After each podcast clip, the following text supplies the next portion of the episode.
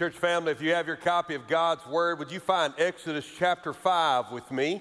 Exodus chapter 5. For those of you who are guests, I know you've already been welcome. I trust you've been encouraged. That's the second time I got to enjoy that worship set. I always sit in my back room early in the morning and listen to them warm up, and it warms my soul to sing the truth of God's Word. And now I have the opportunity to preach the truth of God's Word. We are walking through the book of Exodus verse by verse. We began a few weeks ago. We find ourselves in chapter 5. Most of the time, we take about a chapter a week, and the first few chapters of the book of Exodus are really about God raising up and sending a man to save his people. Now, I've been teaching you and showing you that this man, of course, is none other than Moses, but he is so much more than just Moses of antiquity. He is a foreshadow of a greater Moses who God would send to redeem his people who were in bondage of sin. Of course, that is the Lord Jesus. And as we study this book, I've been teaching it each week, there's a reason why we're on this journey. We embark on this journey as a group of people because we are them. We are the people of God. And so, whenever we have a story involving the people of God, we can learn more faithfully how to be the people of God from seeing the ups and downs, the failures, and the strengths of the people of God before us. We're also living in the same world they lived in. I know that a lot has changed since the ancient world, but two things have not the world's broken, and God is good.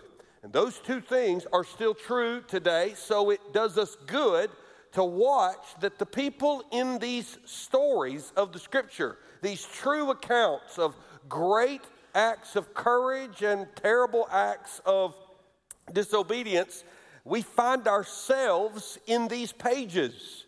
We serve their God. God has not changed. In fact, Moses is dead and has been dead for many, many years, as have every person who is in the book of Exodus, save one. The Lord God still lives. So we learn from him. And then finally, their stories are scripture, and we are to love their Savior. We know the Bible is full of examples of God coming through. Now, before I dive in, let me tell you why this matters. We use language in Christianity like any other group, organization, any other religious body. We tend to use metaphors. I'll give you one metaphor that I've heard all my life. We typically pray, Lord, would you open a door in this situation? We use the door analogy a lot. We talk about going through open doors. In fact, when I talk to young people about their life, once they kind of make it into adulthood, they begin to really think seriously about some big questions. What do I want to do? What do I want to study? Where do I want to live? Who will I marry? Will we have a family? How many children will we have? What, what, what church should I join? Should I invest my money here or should I invest my money there? Should I take this new job or this new opportunity? And it doesn't make any difference how old you are, but usually in our early 20s, we're facing all those decisions. And if you're not in your early 20s, you remember those times when you were facing all those decisions. And one of the things that I use is a simple little analogy. I, I, don't know that it's original, I've never heard anybody else, but I've learned a long time ago I don't really have that many original ideas. So if somebody else said this, give them the credit, that'll be fine. But whenever a young person comes to me and they're dealing with discerning the will of God, one of the mistakes they make, because we all make it, is they want to know the total picture. Lord, just show me every step of the journey before I go out on faith. And if you'll tell me how it all is going to end, then I'll go. We know that's not how the Lord works. In fact, David even said, Thy word is a lamp unto my what? My feet. You know why? Because God's more concerned with me doing this, not this. Just take the next step, do the next right thing, honor God in the moment. And so I'll use the analogy of facing a decision as if I've just stepped into a room. And across the room, in the opposite wall, there's six or eight doors. And every door's open. I could go to this college. I could marry that girl. I could live here. I could choose that career. And all those doors are open. And I begin to wonder, which door do you want me to go through, Lord? And I always encourage young people stop looking at all the doors and take the next step. And as you get closer to the decision, which in the analogy is the opposite wall, certain doors will close and the door will be open that you are to step through when you get there. And guess what happens when you step through that open door? You step into another room, and across the room in the opposite wall are all the doors you could go through. And it helps people take the pressure off making decisions they don't yet need to make. God is more concerned with your time with Him in prayer in the morning than your long term venture. He's more concerned with how you treat your waitress or waiter at lunch than he is about your 20 year vacation goals. He cares more about your Christ likeness today than he does you having to worry about discerning the future of our nation or the outcome of your children's lives. It's not that we shouldn't be concerned about those things, but faithfulness today matters. But what happens when we just know? We just know we're supposed to go in that direction and the door slams in our face. If you've ever lived any experiences in life, you've lived this one. You, you've been approaching an opportunity, you're excited, you even believe it's God's will, and bam, the door shuts right in your face. I just woke that guy up right up there. He just spilled his coffee. Just slams right in your face and, and you're right back on your heels and you're looking, metaphorically speaking, at the wood of a slammed door. How do you deal with the door slams of life? That's chapter 5. Now, we know that Moses has been called from a life of living in the wilderness in an area called Midian with the Midianites to go back to Egypt as a Jew. Moses was a Jew to tell Pharaoh that God has heard the cries of his people and he is to lead them out of 400 years of bondage and slavery. And so we have familiarity with the story. The first part of the story begins with Moses miraculously being saved as a baby and raised in the home of Pharaoh. He then avenges the abuse of his people by killing an Egyptian. His life is threatened. He runs into the wilderness at age 40 and doesn't receive the burning bush call until he's 80. He then has a decision to make. Do I go back and obey God's will? That's chapter 2, chapter 3, chapter 4. And chapter 4 ends, you have your Bible open in chapter 5, whether you have a printed copy, as I encourage you to bring, or an app uh, with a, with, uh, that you're looking at. In chapter 4, it ends with these words. Look at verse 30 and verse 31. Aaron spoke all the words of the Lord had spoken to Moses and did the signs in the sight of the people. Now, listen to verse 31. This is a high point. I would have loved to have been a part of this. And the people believed, and when they heard that the Lord had visited the people of Israel and that he had seen their affliction, they bowed their heads and they worshiped him. Now, can you imagine? You're in the wilderness, you receive this call, you're struggling with it. We talked about that last week, chapter 4.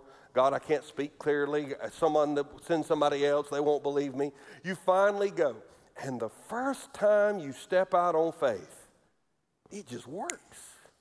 I mean, you do your thing, Aaron does his thing, the signs work, the people are enamored, and all of a sudden a spontaneous worship service breaks out. I imagine in that moment Moses was ready to charge hell with a water pistol. He was fired up, his spiritual chest was out, his shoulders were back, his forward lean and his gaze into God's will was strong. This is a man walking in the fullness of a confidence of a great God. But I got news for you. He about to hit a slam door. It happens in chapter 5. And chapter 5 is really a case study in the door slams of our lives. Look what happens in verse 1. Afterward, so the worship service has ended. Afterward, Moses and Aaron went and said to Pharaoh, Thus says the Lord, the God of Israel, let my people go. They even wrote a song about that. I sang it in youth group. Pharaoh, Pharaoh, oh, oh, let my people go. I just found 17 other people who sang that song. It was a really odd time in the late 80s, early 90s in youth groups, but we made it. Afterward, Moses and Aaron went and said to Pharaoh, Thus says the Lord, the God of Israel, let my people go, that they may hold a feast to me in the wilderness. But Pharaoh said, Who is the Lord? That I should obey his voice and let Israel go. I do not know the Lord. I do love Pharaoh's honesty there. I do love that. I do not know the Lord. And moreover, I will not let Israel go. Cue door slam. Bam. And what you find is that the first part of understanding this is just harsh or hard refusal. It's like, I'm not interested in even talking. I don't have questions. We're not going to meet for coffee. No. And everything that Moses had been told to do to a screeching halt. And moreover, it's not that Pharaoh said, Get out of here. Look what happens beginning in verse 3. Then they said, The God of the Hebrews has met with us. Please let us go. Notice the first one is, Pharaoh, let my people go. Pharaoh says, No. Then they go, Please, please let me go. You, you ever deal with that? Your children? Yeah, no, no matter how you ask, no. It is the most important word in parenting. No. No. In fact, you just say no a lot. No, no, no. The journey into the wilderness that they may sacrifice to the Lord our God, lest he fall upon us with pestilence or with the sword. So notice that they say to Pharaoh through Moses' ministry, if you don't let us do this, we're going to be under the judgment of God. Now, the irony there is that everything they said that could come true in their life actually does come true in Pharaoh's life. And then the Bible says these words in verse 4 But the king of Egypt said to them, Moses and Aaron, why do you take the people away from their work? Get back to your burdens. So that's a no, a real hard no, and then a you need to go. Go back to doing what you're doing. Get out of my presence. And Pharaoh said, Behold, the people of the land are now many, and you make them rest from their burdens. Now, now I, I want to show you something here. None of this is a surprise to God. There is no door slammed in your life that surprises God. Exactly all of them surprise me. When I'm convinced of God's will and I'm, I'm believing that He's in this and I'm obeying Him and I've received clear affirmation, I'm charging forward, I am always surprised when the door slams because I am prone to remember chapter 3, verse 18, but forget chapter 3, verse 19. Now, if you weren't with us a few weeks ago, that's okay. But in chapter 3, verse 18, God is giving him a call. And he says, Moses, they will listen to your voice, and the elders of Israel shall go to the king of Egypt and say to him, The Lord, the God of Hebrews, has met with us, and now please let us go three days into the wilderness that we may sacrifice to the Lord our God. That's exactly what they do here. They do verbatim. Moses repeats this verse verbatim. They did exactly the will of God. So they remembered to do the will of God. But what they did remember is verse 19 of chapter 3, which says, But I know. So God says, I'm telling you to do my will, but here's what I know. But I know that the king of Egypt will not let you go unless compelled by a mighty hand. I joked with you about this a few weeks ago. It's very difficult to hear a call from God when God says, I want you to do this, and initially you will not be successful. Why, why do I share that with you? It's not because it's profound. Then again, it might be. Listen. I believe one of the enemy's greatest tools is doubt and discouragement. Satan does not have to allow you to fall into some sick, salacious sin to get you out of God's will.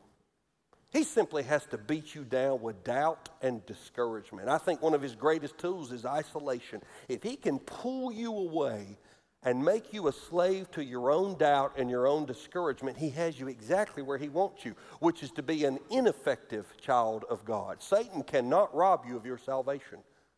Once you are born again, that cannot ever be taken away from you. You are gripped doubly by the grace of God. But He absolutely will continue to attack your walk with the Lord. And one of His greatest tools is doubt and discouragement. And let me tell you, where doubt and discouragement love to live at the threshold of a slammed door where you have been convinced of God, not on some emotional whim. You're not in a pipe dream. You believe that you are doing the will of God, and the doors keep slamming in your face. Relationships don't improve, job opportunities don't open, rebellious children don't come back immediately to the faith. People don't forgive, or they don't accept your forgiveness.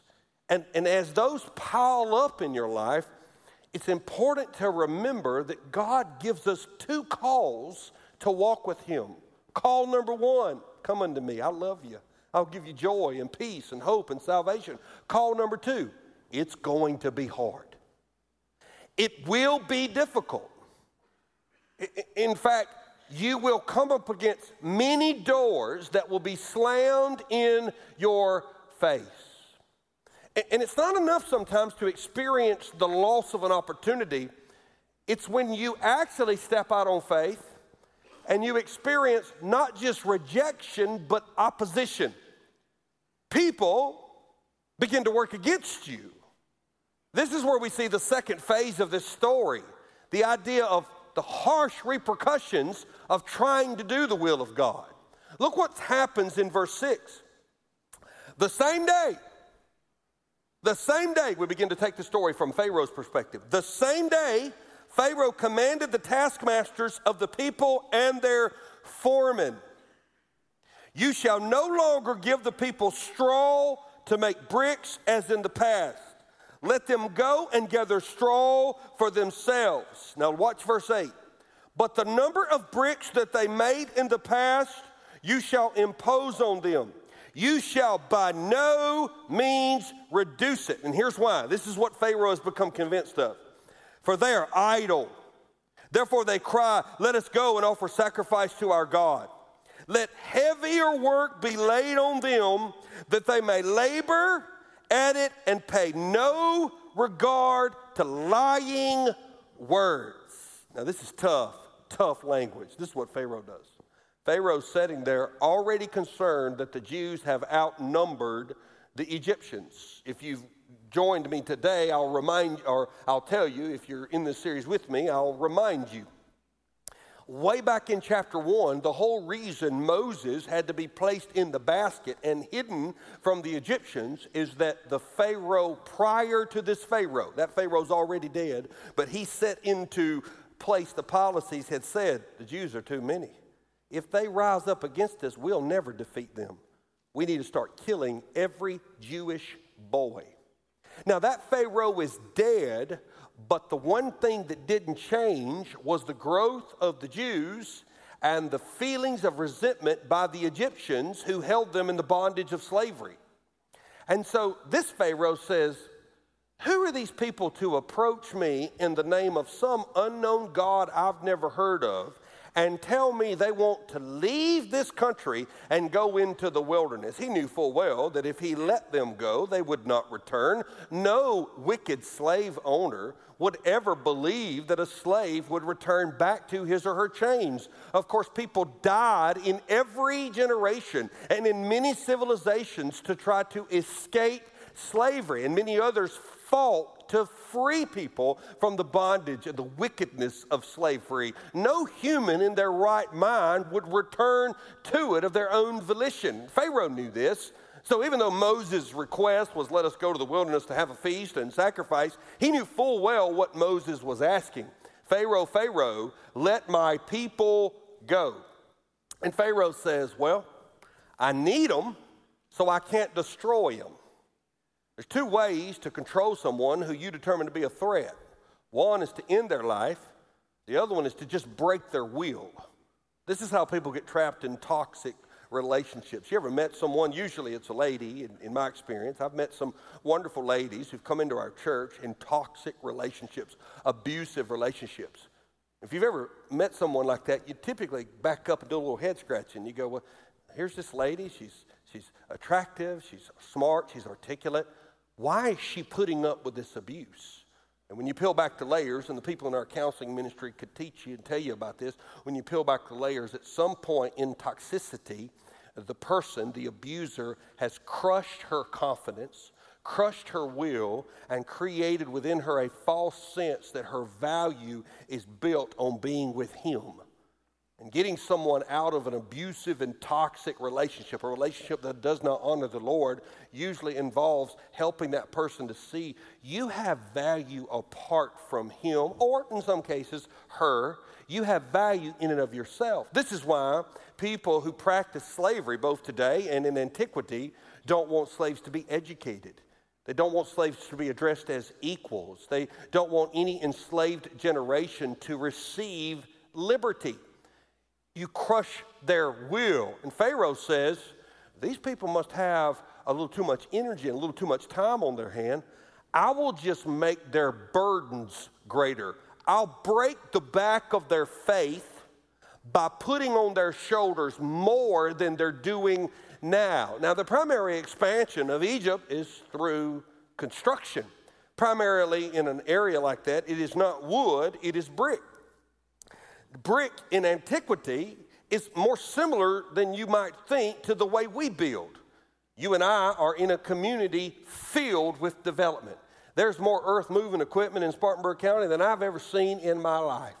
And what developers can do to a piece of property is amazing to me.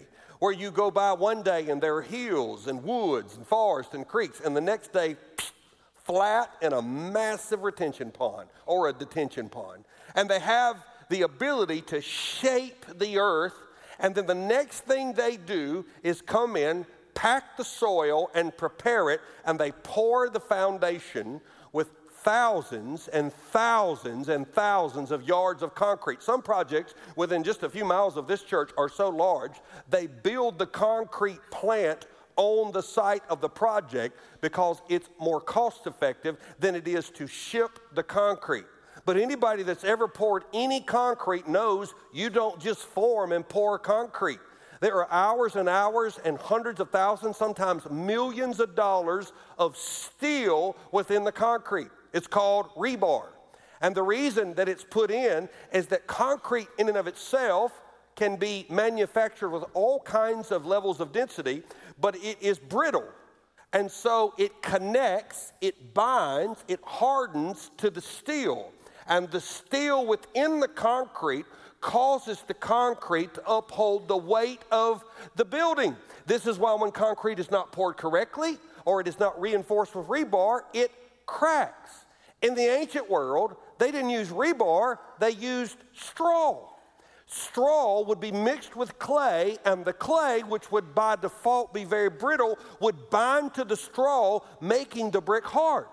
The Jews were put in charge of making the bricks, so the materials were provided for them. Now, Pharaoh says, You go get your own rebar. In other words, we're not going to give you any more straw, you go get stubble. The difference between straw and stubble is that straw can be grown and cut, it is long, lean, and clean. Stubble is what's left after an agricultural field has been harvested. When you see a reaper reap, with a reaping, you see them cut the grain, and as they cut the stalks, what's left is just a little bit of stubble sticking up about this tall. In about a month, you'll see that in our area as summer turns to fall and local farmers begin to harvest and they cut corn and milo for silage. When they combine it, it leaves a stalk about this tall. When straw or other grasses like wheat are cut, the stubble is there. And so the Jews we're told you're not getting any straw and you got to go get the stubble, yet your production cannot fall. In other words, he persecuted them with fear. There's a scene, I would never show it because of the graphicness of the movie. It's not a movie I encourage to show to little ears and little eyes, but the historicity of it matters, and I think it's an important part of human history. It is the example of wickedness we have in our own modern day. But there's a scene in Spielberg's movie called Schindler's List, and it's the main perpetrator of the wicked Nazi regime is Amon or Amon Goeth, the, the main character.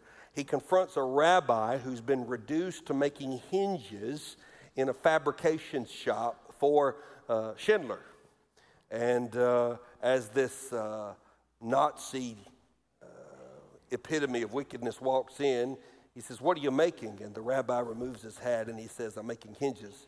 He said, Make one. And when he did, he pulled out a stopwatch and he timed the elderly man make the hinges. And the elderly man made one hinge with great quickness and presented it there to him with his head down for fear of shame, his will being broken as a prisoner of war, knowing full well he would probably die. And Amon Goeth, the main character, takes it and says, Very good, but I have a question. I timed you. And based on how long it took you to make that hinge, you should have made far more than you have in your box. And he took him out into the courtyard and he threatened to take his life. His life ultimately was saved by a bullet that didn't go off, a p- p- pistol that misfired. But it's the ultimate persecution to break someone's will by filling their life with so much fear that all they're based on is production. This is what Pharaoh's after. He's not after more bricks, he's after broken slaves. And, and look what happens beginning in verse 10. So the taskmasters and the foremen of the people went out and said to the people, Thus says Pharaoh, I will not give you straw. Go and get your straw yourselves wherever you can find it, but your work will not be reduced in the least. So the people were scattered throughout all the land of Egypt to gather stubble for straw. Remember? They're all looking for stubble now, not straw. The taskmasters were urgent, saying, Complete your work, your daily task each day as when there was straw. And the foremen of the people of Israel, whom Pharaoh's taskmasters had set over them, were beaten and were asked, Why have you not done all your task and making bricks today and yesterday as in the past? Then the foremen of the people of Israel came and cried to Pharaoh. Second group of Jews. Now remember, all this didn't happen in eight hours. Uh, chapter 5 could have happened over a series of days, weeks, or even months. I mean, it takes a little while to implement policy and to watch the slaves underperform because of the unfair circumstances and then to come back and punish them. And there were Egyptian taskmasters, but under them were Jews who were foremen, who were the organizers of the slaves. Slaves are often ranked in responsibility. And so these foremen were held accountable and they go to Pharaoh. Look what the Bible says beginning in verse 15. Then the foreman of the people of Israel came and cried to Pharaoh, Why do you treat your servants like this? No straw is given to your servants, yet they say to us, Make bricks. And behold, your servants are beaten. But the fault is in your own people. But he said, You are idle, you are idle. That is why you say, Let us go and sacrifice to the Lord. Go now and work. No straw will be given to you, but you must still deliver the same number of bricks. The foreman of the people of Israel saw that they were in trouble when, they, when he said, You shall by no means reduce your number of bricks, your daily task each day. One word of application here. We're not always promised that we'll understand persecution, but you are almost always going to be unsuccessful if you take your sorrows to the persecutor and not the Savior. When Paul is talking about the slave master relationship in our spiritual life, he says it this way in Romans chapter 6. Do you not know that if you present yourselves to anyone as obedient slaves, you are slaves of the one whom you obey, either of sin, which leads to death, or of obedience, which leads to righteousness? Now, I want to be very sensitive here and recognize not in any way suggesting that Paul is advocating for the wickedness of slavery. But in the ancient world, about a third of the population in the first century were slaves. So it was very common to see slave master relationships. Now, there were all kinds of degrees of slavery, and we don't have time this morning to go into all that. But Paul understood something. He said, Whomever you're enslaved to, that's your master. So if you're enslaved to sin, guess what sin's going to do? Master over you. But if you're enslaved to the Lord, guess what the Lord's going to do? Save you and redeem you. In fact, Paul's favorite term for himself is a slave to Christ because he understood that he was enslaved to his sin. You may have a passport today. You may have a driver's license. You may be free. You may say, Pastor, I am no slave. I'm a free citizen of the United States of America. That's true. But until you come to know Christ, you are a slave to sin. You have no choice. None of us do. This is the great message of the gospel that Christ frees us from the bondage of being enslaved to sin. But not that we run amok. He chains us to his love and we gladly report for duty. We say, I am not a man who is masterless. I went from being mastered by sin, which was going to take me to death, to grave, to the hell, to hell, to now being mastered by Christ, who's going to take me to the grave, to life, and then to heaven. I'm fulfilling my created purpose. I think it's interesting that the Jews who realized they were in trouble sought Pharaoh, their wicked slave master, and not the Lord. There's nothing in this world that'll free you from anything in this world.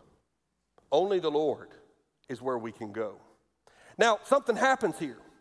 The harsh repercussions are then followed by this very hurtful resentment. Look how the chapter ends in verse 20. They met Moses and Aaron. Now, the they there are the Jewish foremen who've been beaten because the quotas are not being met. So, so this is the first time we see Moses and Aaron since up in chapter 5, verses 1 through 5. They've been dismissed from Pharaoh's presence. Pharaoh doesn't address them again, but the Jews do. They met with Moses and Aaron, who were waiting for them, and they said, and as they came out from Pharaoh, look at verse 21. And they said to them, The Lord look on you and judge because you have made us stink in the sight of Pharaoh and his servants and have put a sword in their hand to kill us.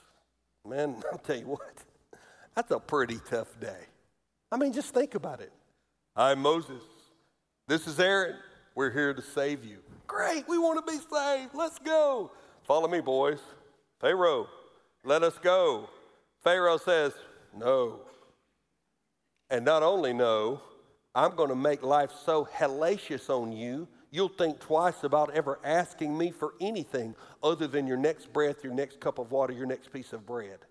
And all of a sudden, that big crowd that was behind Moses and Aaron, that was worshiping at the last verse of chapter 4, turned to Moses and Aaron and say, We hope God judges you because before you showed up, we were slaves but at least we were alive.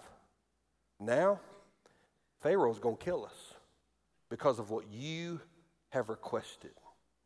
There's two kinds of resentment you're going to encounter in your life. At some point, you're going to fail people.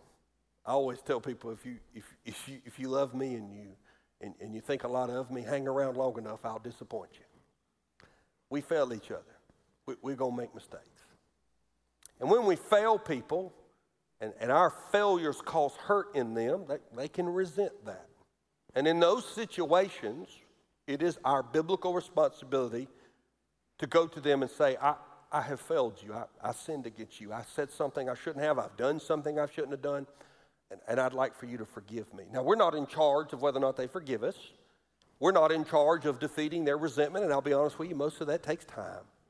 But over time, that relationship can be reconciled. I know people in my life who have resented me or I have resented them, and that is no longer. We are at peace and we are brothers and sisters in the Lord. This is what Paul would call the ministry of reconciliation. I can deal with that. Be honest with you, that preaches good. But what about when you do the right thing and people resent you? That's a little hard to handle. Can't put a package on that. No sweet Sunday school answer for that.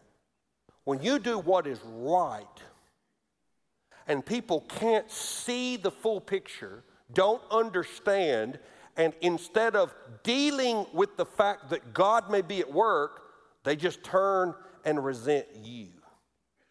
In those moments, if you're honest, you're going to begin to question everything you're doing, which is why I love this book so much.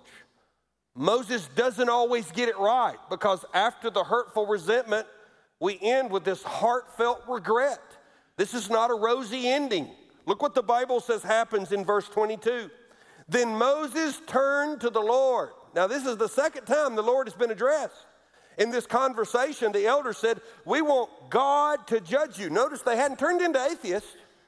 They weren't mad at God, although they should have been frustrated more with God than Moses because Moses was just obeying God. Everybody automatically thinks God's on their side. They weren't mad at God, they were mad at Moses, but Moses was just doing what the God they say they loved told him to do. And so Moses then turns to the Lord. And look what Moses says in verse 22. Oh Lord, why have you done evil to this people? Moses questioned the morality of God. Newsflash, theological point God can't do evil. God does not sin. He cannot do sin. There's a lot of people say, well, God can do anything. That's not true. He can't lie. He can't fail. He can't be unfaithful. He cannot sin. Yet Moses forgot this in this moment. Why did you ever send me? So not only does he question the morality of God, he questions the judgment of God. And, and then look, for since I came to Pharaoh to speak in your name, he has done evil to this people, and you have not delivered your people at all. Now, it's real easy to get frustrated at Moses. Now, look at it from our perspective. For 400 years, God did not deliver them. God calls Moses and says, I've heard their call. Did Moses go to God? Did Moses light the bush on fire? No, no, no, no, no. God instigated it all. God's moving, God's working. And then God says, when you go, it won't work well at first. So none of this should be a surprise to Moses. But let me tell you what Moses did. He did what I do, he did what you do. When that door slams in our face and people even resent us for trying to do the right thing, listen, we forget our theology. We forget the fact that if God is expected to be patient and slow to anger, so should we. We forget that our timing is not always God's timing. In fact, in most cases, it is not God's timing. And after I see the beautiful perfection of God's timing, I usually end up thanking Him that His timing was not my timing. Moses forgot all of this. And he says, Why did you even send me? But I will tell you one bright spot at least he's speaking to the Lord. When the door slams in your face, don't give God silence. Give God your sorrow. In other words, if there is a lesson from this chapter, it's that be aware how easy it is for our faith to fold like a wet paper towel in the face of a slammed door. And yet, be reminded God is big enough for you to praise Him on Sunday, and He's big enough for you to weep before Him on Monday. You and I know the picture. We know the story. We know what God's going to do here. Remember that when the next door in your life slams. Now, I, I, know that sometimes you have to be careful in reducing everything to a list but I'm a sequential guy. At some point in your life, you're going to deal with a slam door. And when you do, I'd like to give you, just as a shepherd, five verbs. You can take a picture of these if you want to, or you can jot them down. The next time you're standing in front of an opportunity you are excited about, a relationship that warms your heart, a chance to grow your business, something you wanted so badly for your child, and then boom, snuffed away. And that door slammed, and you're beginning to question everything that you believe. Feel, dwell, be, wait, remember. Let me tell you what I mean. Feel it, don't fake it. I got no interest in being around the people of God that always have it together. It's okay to say, I, am hurting. I'm filled with sorrow. I, for one, am grateful Moses had enough heartbrokenness to come before the Lord. Because I'll tell you what Moses didn't do. He didn't run back to Midian. He stayed. He stayed. He's going to win. There's going to come an exodus, a leaving. He stayed engaged with God. Feel it. We have a culture that believes human purpose is to go find the next point of pleasure. Pleasure and joy are so good, but listen, learn to grieve. Learn to set in sorrow, not sulk, not wallow, but feel it, register it. Secondly, dwell on what is true. This is when the enemy will attack truth. Has God abandoned Moses? No. Was God surprised that Pharaoh rejected him? No. Did God warn that there would be troubles? Yes. Is God sovereign and in control of all things? Absolutely. My father texted me this morning early telling me he was praying for me, as he does every Sunday morning. He texts me and my brother, his other less intelligent son. And and he texts us because we're both preachers. And he says, I know you've been studying this week. Preach today as if it was your last day to preach. And he always says, Remember that there's somebody heartbroken in your congregation. Don't forget them. But this morning, his text was six years ago today, Mama died. My grandmother passed away on a Sunday morning six years ago. And immediately I thought, what a life. And then I thought, six years in heaven. And then I just thought about how my fa- grandfather grieved over losing this incredibly godly woman who had an eighth grade education, never spoke in front of anybody. We can't find a picture where she looked at the camera. She was so humble and meek. But she served and loved and nurtured and cared, and from her home and her heart grew great men and women of God. That's what matters. God doesn't have to solve your problem. He doesn't have to. Dwell on what He's already done. And then be with godly people. When a door slams, you typically are a little bit embarrassed, you're a little ashamed. What did I do wrong? You tend to dwell on everybody else's doors that seem to be open. Everything they touch turns to gold. Don't push away from people be with godly people in your disappointment.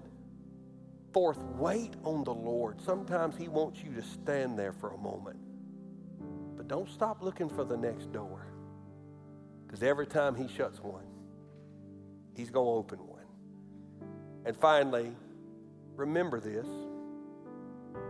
Remember, hope lives in the Redeemer of your soul not the resolution in your situation. God doesn't have to fix my problems, He already took care of my biggest one. God doesn't promise me endless happiness and immense opportunities and wonderful success. In fact, church family, I'm not being honest with you if I don't tell you, He promises the opposite at times. Now, the blessings are so great. He doesn't have to reopen that door. He doesn't have to give birth to that dream or that opportunity. He's already rescued you from a slave master of sin and given you hope in his son. And knowing Jesus is greater than walking through any open door that you may have dreamt about in your life. So I don't know who this message is for this morning, but somebody's had a door slammed in their face. Or you're a little bitter over a previous moment when it was. And if you haven't, I love you enough to tell you it's coming. And when it comes, find chapter 5 and see that God is always working and moving, even when the door slams.